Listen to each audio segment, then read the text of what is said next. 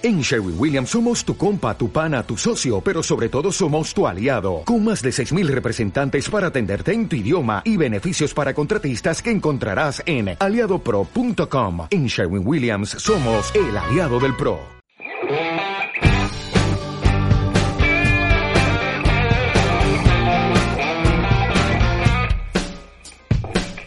Bienvenidos al podcast de la Academia Bilingua, tu centro de idiomas en el Palo, Málaga.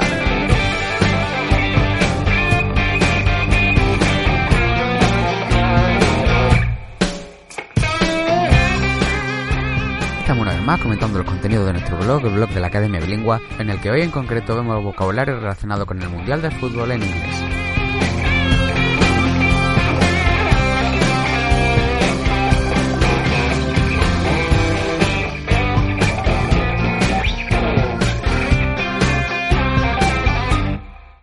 Este domingo llega a su fin el Mundial de Fútbol con la final entre Argentina y Francia, así que vamos a aprovechar esa oportunidad para hacer un pequeño repaso de palabras que pueden resultar interesantes cuando queráis hablar de un Mundial de Fútbol o también de otras competiciones deportivas. Y vamos a empezar a hablar del Mundial de Fútbol desde antes del torneo. Antes del torneo, como todos sabréis, el Mundial de Fútbol lo que necesita es un sorteo para distribuir a, los equipos en, los distintos grupos. Este sorteo no es un sorteo puro, sino que hay una serie de equipos que son cabezas de serie para que no coincidan demasiado pronto en el torneo.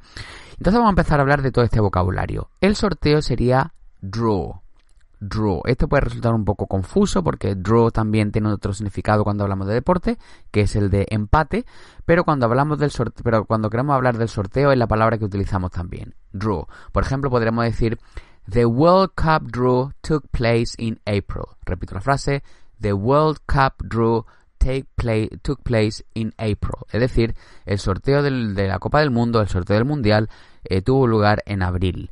Como decimos, estos, los equipos están distribuidos en una serie de, niveles, ¿no? Para que, para que los grupos estén teóricamente, teóricamente equilibrados. Y cada uno de los grupos estará encabezado por un cabeza de serie que llamamos en español.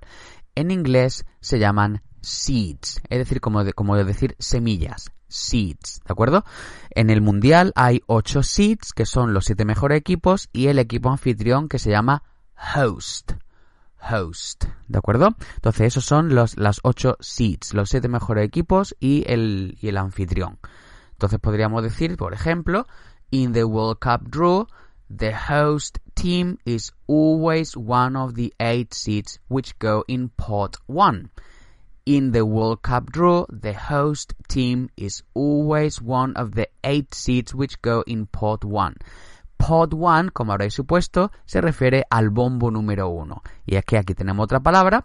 La palabra pot significa bombo en el contexto de un sorteo deportivo, ¿no? Aunque luego en realidad nosotros en español utilizamos la palabra bombo, pero no son bombos propiamente dicho, eh, donde se meten las bolitas y donde sacan las bolitas en un sorteo deportivo, ¿no? Como por ejemplo pueden ser los bombos de la lotería, sino que son más bien una especie de recipiente de metacrilato, ¿no? Pero aún así nosotros en español pues lo llamamos bombos, ¿no? Y en inglés serían pots, ¿de acuerdo? Bien, pues pasamos entonces ya a lo que sería la siguiente parte, que es las fases del torneo. ¿De acuerdo? Cuando ya empieza a rodar el balón, hay una serie de fases que vamos a empezar a, a detallar. Primero tenemos la fase de grupos, que en inglés sería Group Stage. Group Stage. En el Mundial son ocho grupos de cuatro equipos cada uno, ¿de acuerdo?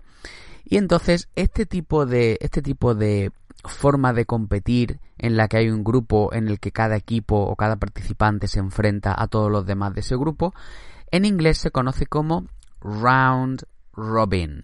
Round robin. Así es como llamamos a este concepto de, de competición en la que hay un grupo eh, con una serie de equipos, todos se enfrentan contra todos y de ahí sale una clasificación y un equipo se clasifica, etcétera. No es round robin.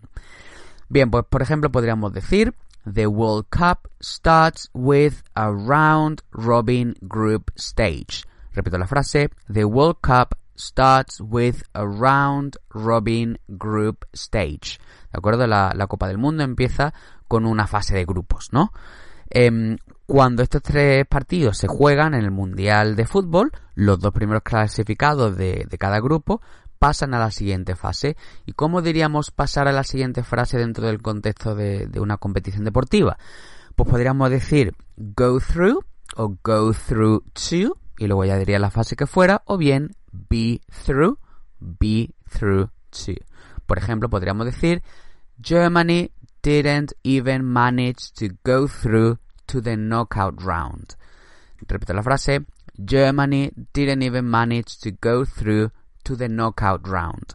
Dentro de esta frase tenemos otra palabra que vamos a aprender que es knockout round.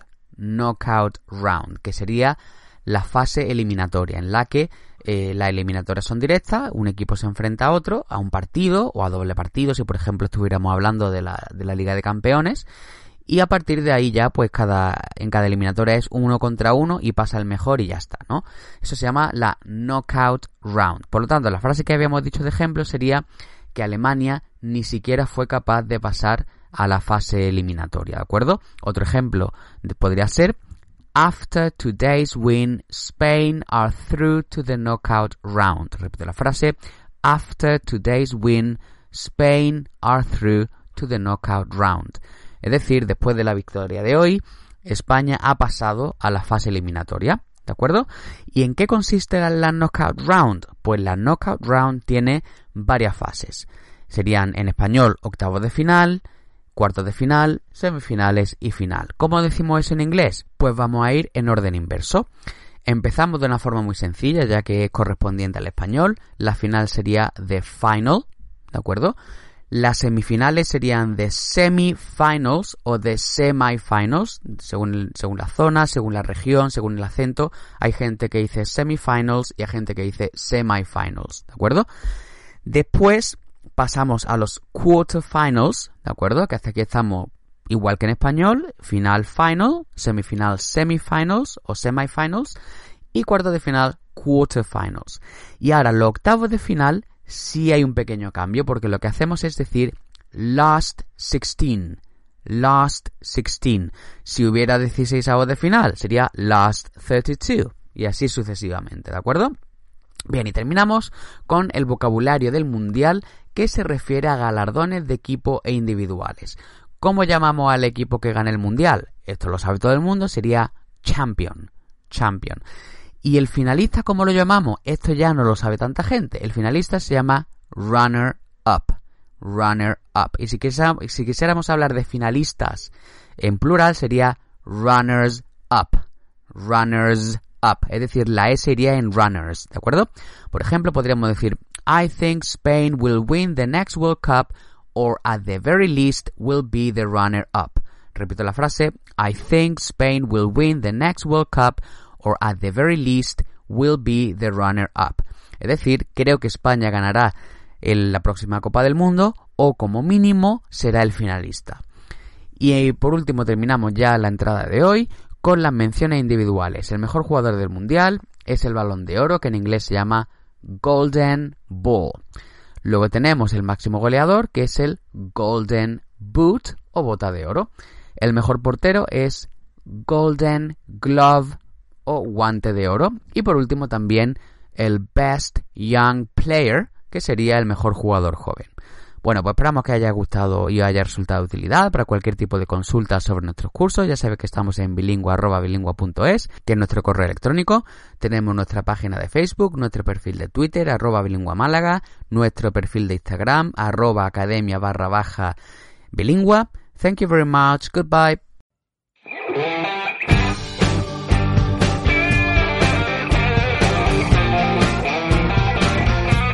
Este podcast utiliza música con licencia Creative Commons. El título de la canción es Two Men Blues 2 de Stefan Kartenberg.